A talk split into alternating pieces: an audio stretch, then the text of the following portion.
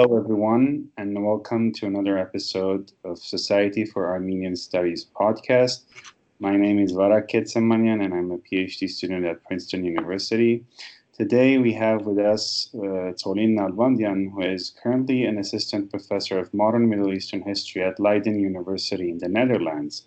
Her research and teaching interests include Armenian communities of the Middle East, Middle Eastern diasporas, the contemporary history of Lebanon, Syria, and Turkey, and how marginal members of society use state and local power in an effort to claim political and social agency. The topic of our discussion today will be her forthcoming book, which is actually coming out this month Armenians Beyond Diaspora Making Lebanon Their Own, published by University of Edinburgh Press. So, welcome, Tsolin. Thank you for accepting our invitation. Yeah, thanks for having me. I'm happy to be here. So uh, let's start by the general framework of, of the book. First of all, congratulations on the book. And as as you describe it in the introduction, this is a story of empowerment and creation rather than loss and decline of Armenian communities. How does this shift in the perspective change, if at all, the narrative of modern Armenian history, and does it complement the conventional narrative or presents a break with it?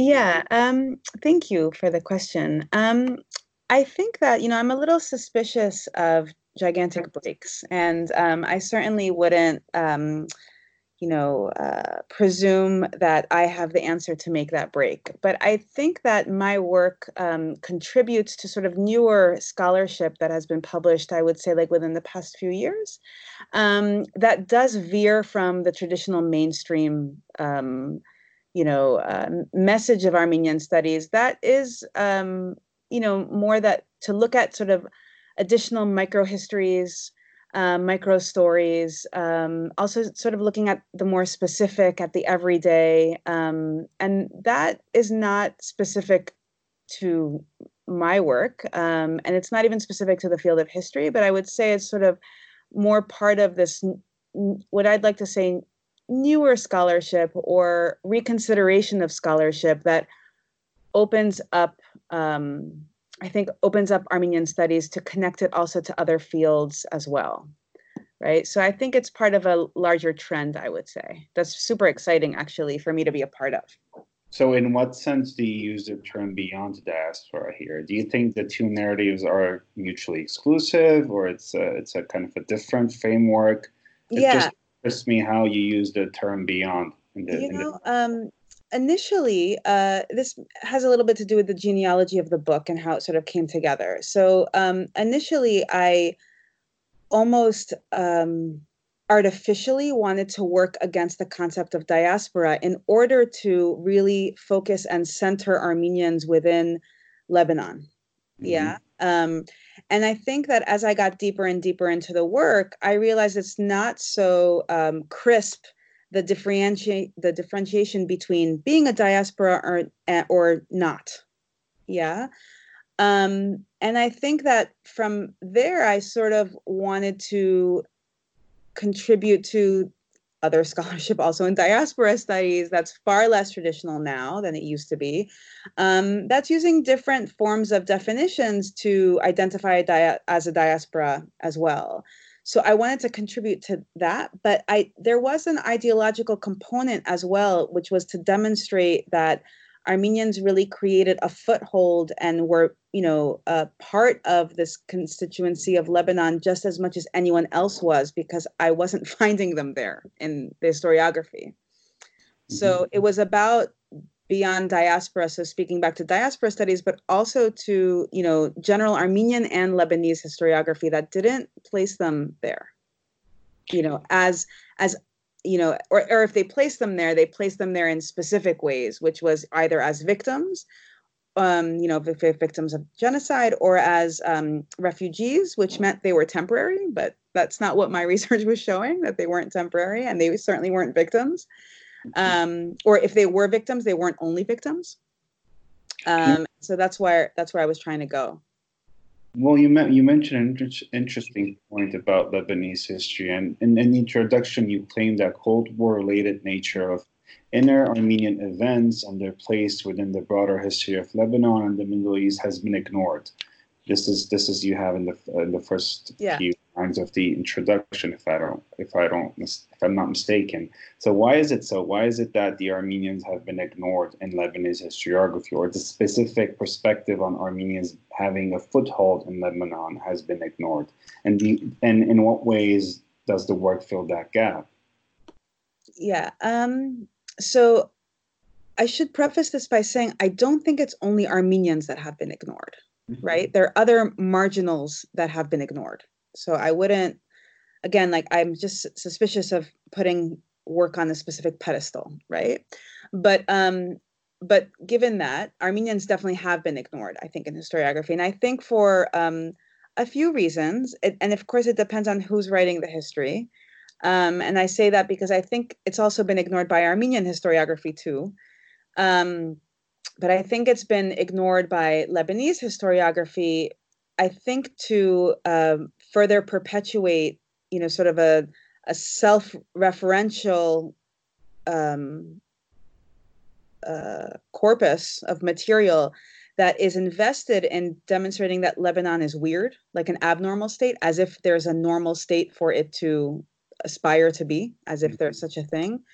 Um, and to demonstrate that it is, you know, um, in con, you know, consistently in conflict by specific inhabitants, and Armenians don't really easily fit into that narrative because while there have been conflicts that I talk about in the book, they are not part of this, you know, um, general civil war conflict that a lot of historiography ends with, right, or begins with with Lebanese historiography. So um, it doesn't fit that neat box, and so they're left out. Yeah.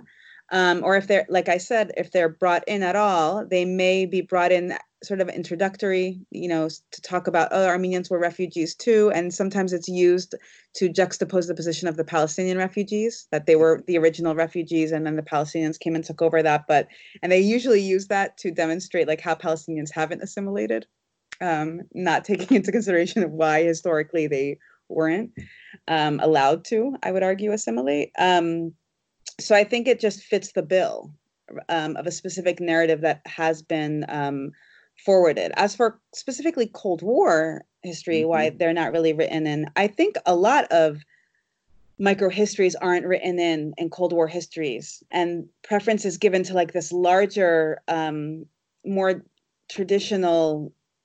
Um, you know, either you're pro-American or you're pro-Soviet bifurcation, which is a little bland.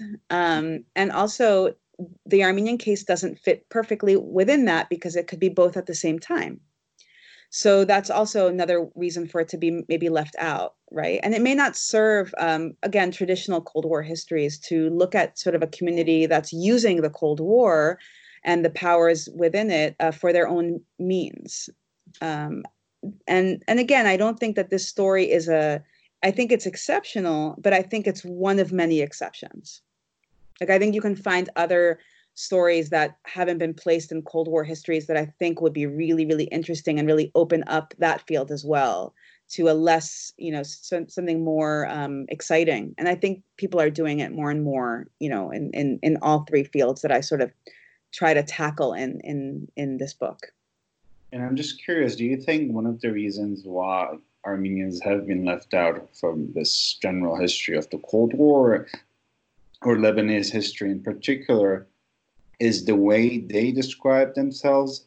Maybe there's a shift in the way Armenians are describing themselves in the 1940s and of course in the let's say 1980s and 1990s for example in the 1940s they're using the term spirkahai more than they would use probably in the 1990s or early 2000s. They would use the term Lipanamahai. So the, do you think there's a reason behind this or like the shift has also impacted the way Armenian perceives Armenians perceive themselves in Lebanon? Yeah, you're saying like from the inhabitants themselves. Yes. Right, not from historiography. Yeah, from second generation, third generation. Yes, um, I think. Um, look, I think there's a lot at stake um, with uh, with identification, right? And um, I certainly think it could be forwarded by the inhabitants or, or rather it could be reinforced by the actions and and and conversations of the inhabitants themselves.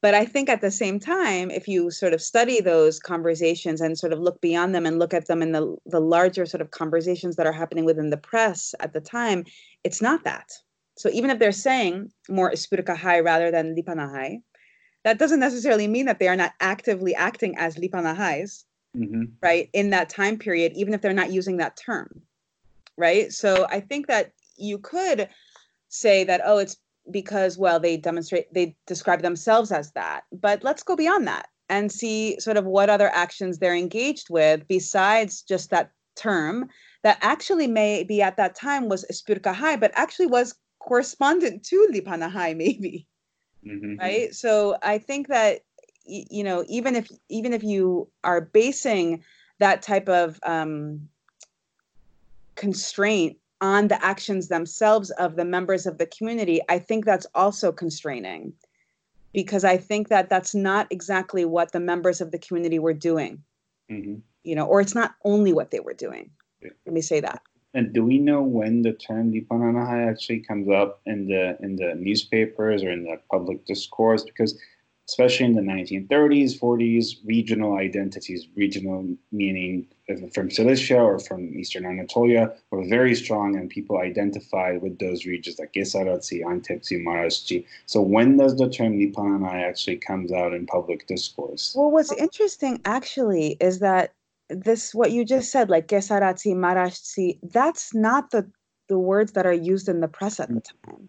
I think that's more oral and that would be also interesting, actually, because that's not something I really um, did. Uh, but maybe if one juxtaposes like what's written in the press and what's said in the oral, and and do they correspond with each other, even if they're using different terms, or do they not? I think that would be a really interesting study, um, because in the press they're more using lipanahai already, mm-hmm. or lipanansi, just plain and simple, or just high right? And at different moments, all of those terms mean different things depending upon the context of the conversation or the debate that they're engaging in.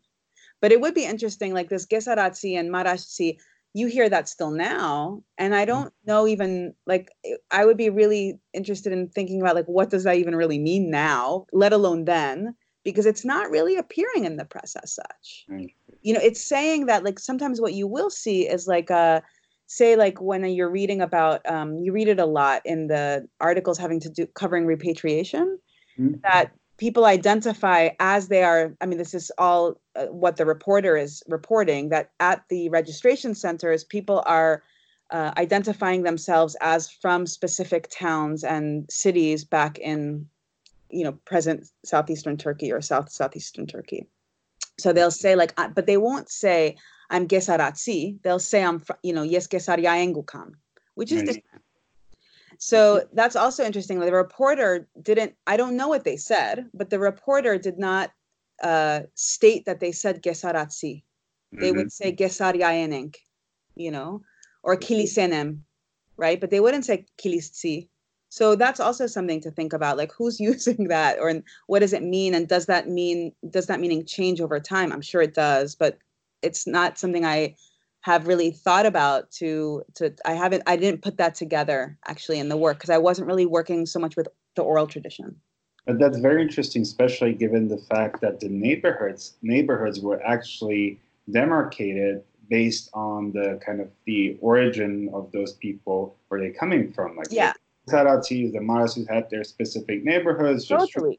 But I think in in what ways does that kind of overlap with the public discourse is, is something especially interesting for future research. Yeah, for, for sure. And in, in the newspapers, they're still identifying the, the area of Marash, right? Yeah. Like in Bourj Hammoud, they're saying Marash, they're saying Sis, they're saying, you know, Norkyur, right?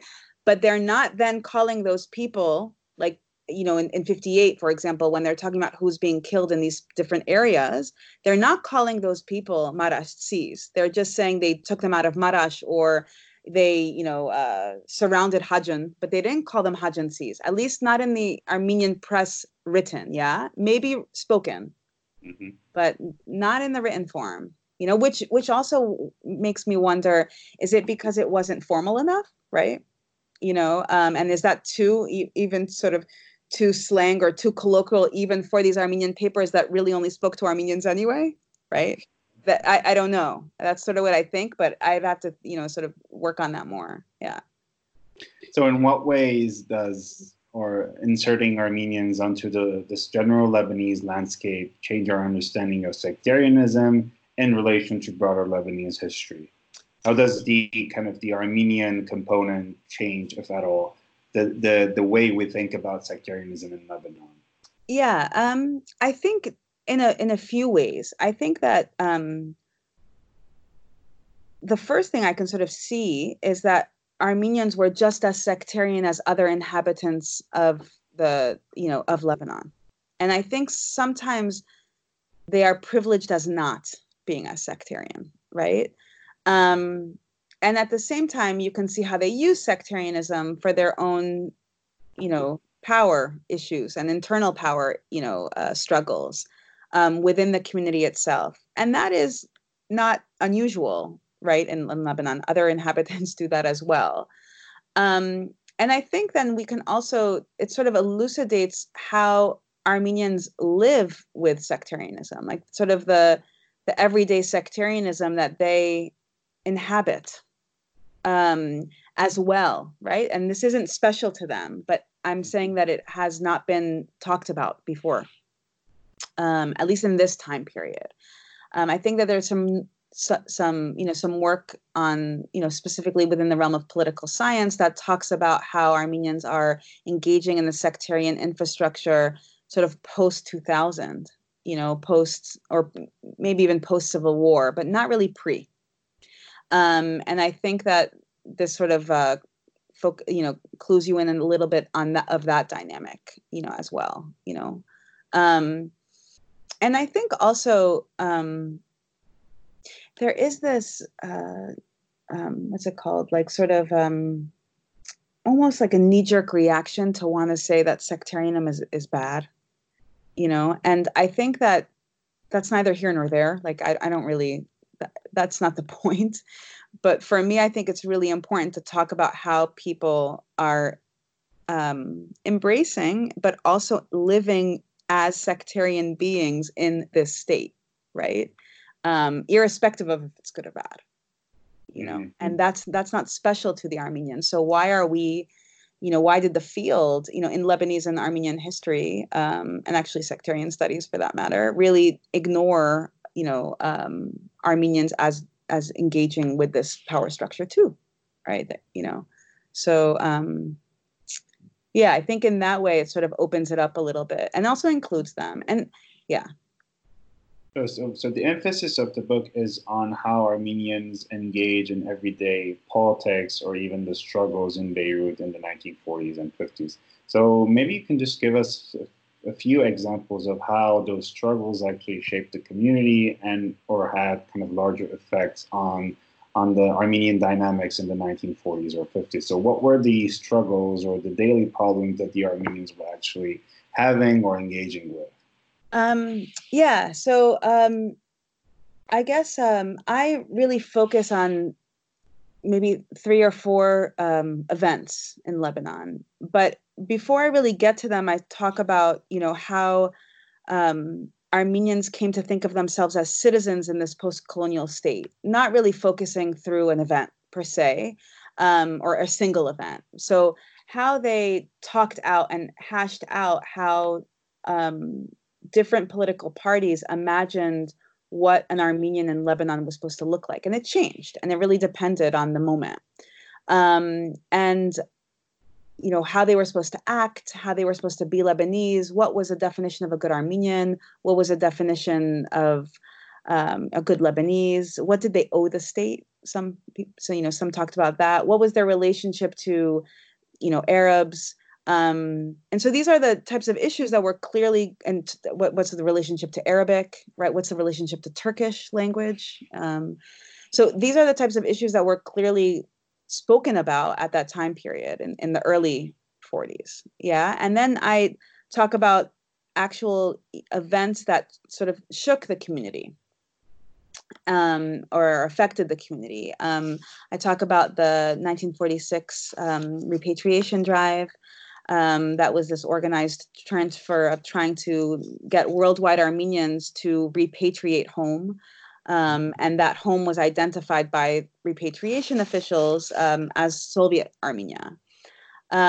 so this was quite successful, right? Not everyone left, of course, but a lot did. So I talk about that dynamic. But the leaving of about you know a third of the Armenian population in the Levant consolidated the power of the Dashnak party. A lot of those who you know followers and and uh, yeah followers and members who didn't leave. So that was a long-lasting effect that we actually still see until this day. I would argue the power of the and prowess of the Dashnak party. Of course, it's changed and it's it's it's developed in different ways due to additional circumstances. But I would say that that 1946, 1949 period, you know, there was a loss of there was a loss of power in a way because mm-hmm. Armenians left, but it also consolidated the power of a particular segment of the Armenians that stayed. Right. Um, and then I look at um, the 1956 um, Catholicos election that resulted in um, the election of of Zareh, who was considered to be a fervent anti-Soviet official. Mm-hmm. Um, and I use that to talk about how different um, Armenians, uh, Armenians of political persuasions, um, engaged in Cold War uh, and used the Cold War in order to promote who they wanted to run the Armenian Church in Lebanon, um, which was, of course, at the same time a transnational institution. So its powers extend beyond the realm of just Lebanon, right? Um, and then I talk about the 1957 sort of fraught, uh, I would argue, super fraught and corrupt ele- parliamentary elections. Um, and the after effects of that, which I would argue come up in the 1958 civil strife. And um, the after effects of that uh, are still, you know, felt within the Armenian community until this day. Um, and also um, you know felt within sort of the larger lebanese population as well because one can argue that because nothing was really solved in 58 you sort of resaw the problem a few years later with the start of the lebanese civil war right um, yeah and i say that it's still fought it's still felt rather uh, until this day like i was at um, this conference in honor of Khachig Tölölyan a few months ago or a couple months ago at UCLA and um, I presented part of my work there. And um, the the question and answer period came, and I was uh, asked by I don't even I don't even know if I was asked, but I was uh, confronted, I might argue, by a few people in the audience that um, had been there um, when I was like they were there talk they were there present about uh, for the things I was talking about right um, and i realized very quickly i mean i realized like this wasn't a friendly confrontation. Um, so it really is still something quite fraught that i think people are really uncomfortable with. Um, you know and it's it, it it's good to be reminded of that because sometimes when you're doing your own work and you feel um, you know very com- comfortable with the material it's still very living for uh, people. Yeah even if you don't agree, um, which I didn't agree, this person was very, very angry that I had um, talked about Zareh as being a, a commun, uh, sorry, not Vasken as being a communist figure. And I wasn't talking about him personally. I was talking about how the press had personified him as being a, you know, an extension of, you know, Soviet communism. And this person was really, really angry um, so it really does matter, actually. It brought up the fact that, you know, I thought my work was the most historical, so I thought I wasn't going to get the questions. And people on my panel were talking about something, for talking about things far more contemporary. So I thought we were going to be engaging with these types of issues and diaspora and current, you know, situations and stuff. And instead, I was confronted with a, a bunch of people really angry, uh, you know, and I thought, oh, okay. Um, it's good to be reminded how much this can matter um, and that it's still in play. Like the identifications are still in play and they're still fraught, you know. So it's not sort of fixed.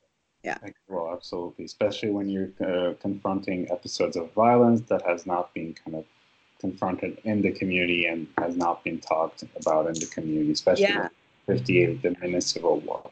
Yeah. But uh, the impression I got from the book is that it's structured mostly on ideological and political cleavages amongst the Armenians. So I'm just wondering where class comes into the picture. Did wealthy Armenians or middle, upper middle class, or even rich families think of Lebanon in different ways, or how does class come into the play with ideological and political differences? Um, yeah, you know, it depends on the time. Mhm. Um, so I would say that um, with regards to, say, something like the 1946 repatriation movement, um, many of those who, um, well, many signed up that couldn't afford to go. Right, you had to actually pay your own way to the to to go to Soviet Armenia, um, and so the the wealthier classes were encouraged to donate even if they weren't going themselves to help those others to leave. Um, and then of course others sold everything um, to leave. And that's an interesting that that that's that's interesting vis-a-vis class situation in general in lebanon because many left um, at the same time when uh, po- poorer more rural uh, shia from the south were trying to move into beirut and so it opens up a space for them to come and move in. Um, and a lot of them actually you know ended up moving into formerly armenian neighborhoods. And that also changes the class and uh, you know sectarian makeup of beirut at the time as well. Um, so you have a but i would say it was a you know it it it the repatriation movement didn't just speak to one particular class. It was popular amongst the classes but it was up to the wealthier class to help move these people out, which is something to think about, right? Um, you know, that they were engaged with trying to get the most downtrodden who had nothing to lose, so they wanted to sign up to leave Lebanon, right? Um, and that also consolidated class issues after 1946. So I would argue that there was sort of maybe yeah less of a like a lot of the working class and and middle class really did sign up to leave. Yeah. Um, and some very wealthy did as well. And they they they they sold like their factories and whatnot at really under um, either they had to sell it very quickly to other members of the family and of course when they did that they also sold it under value or they sold it to other you know non-armenians and they had to also do it under duress and so they was also undervalued so that there's that later on, um, with regards to sort of um, class issues like in 56, um, in uh, you know 57, 58, I think we're really more looking at a general middle class story, to be honest. Mhm. Um, when I'm talking about um, the violence, the part, the the issues of parliamentary elections, that uh, you know, speaking of, about them, the the taking over of the um, Armenian monastery um, by people who were opponents of uh, Zareh's election. That and that was done by majority women. That's those are middle class women. They're not working class women, no matter what the oppositionary newspapers called them, right? So um, in that way, that story does, you know, um, more or less focus on a, a, a larger sort of middle class. Yeah.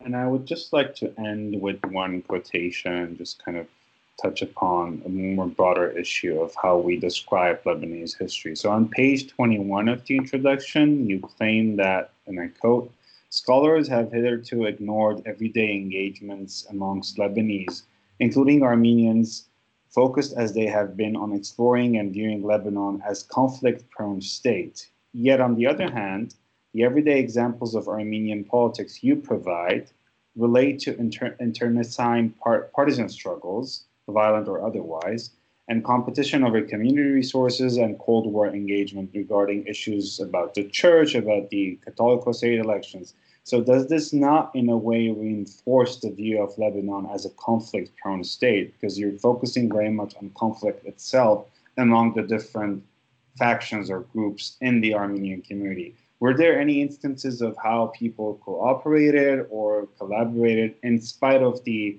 ideological or political fault, fault lines or divisions among themselves?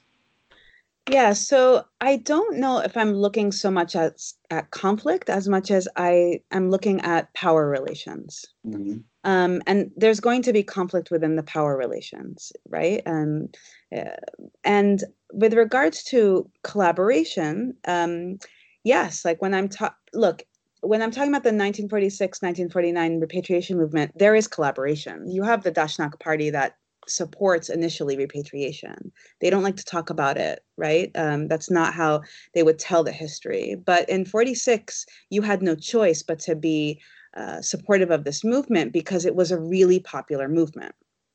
Um, so at that time, you have a lot of collaboration. You have the um, you know the head of the Armenian Church in Lebanon going to bless these repatriates to leave, um, even though he would be actually um, you know losing his flock, losing his, in, in essence, his power with these people leaving. But there is collaboration. There is, you know, the the press is, um, yeah, supportive of this movement.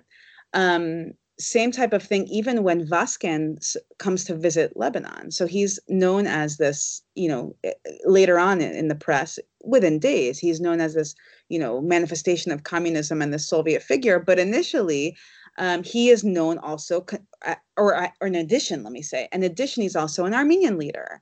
So you see that the ARF press, um, the Dashnak press, is super excited about him coming or maybe they had to be it doesn't matter the point is is that he was actually popular.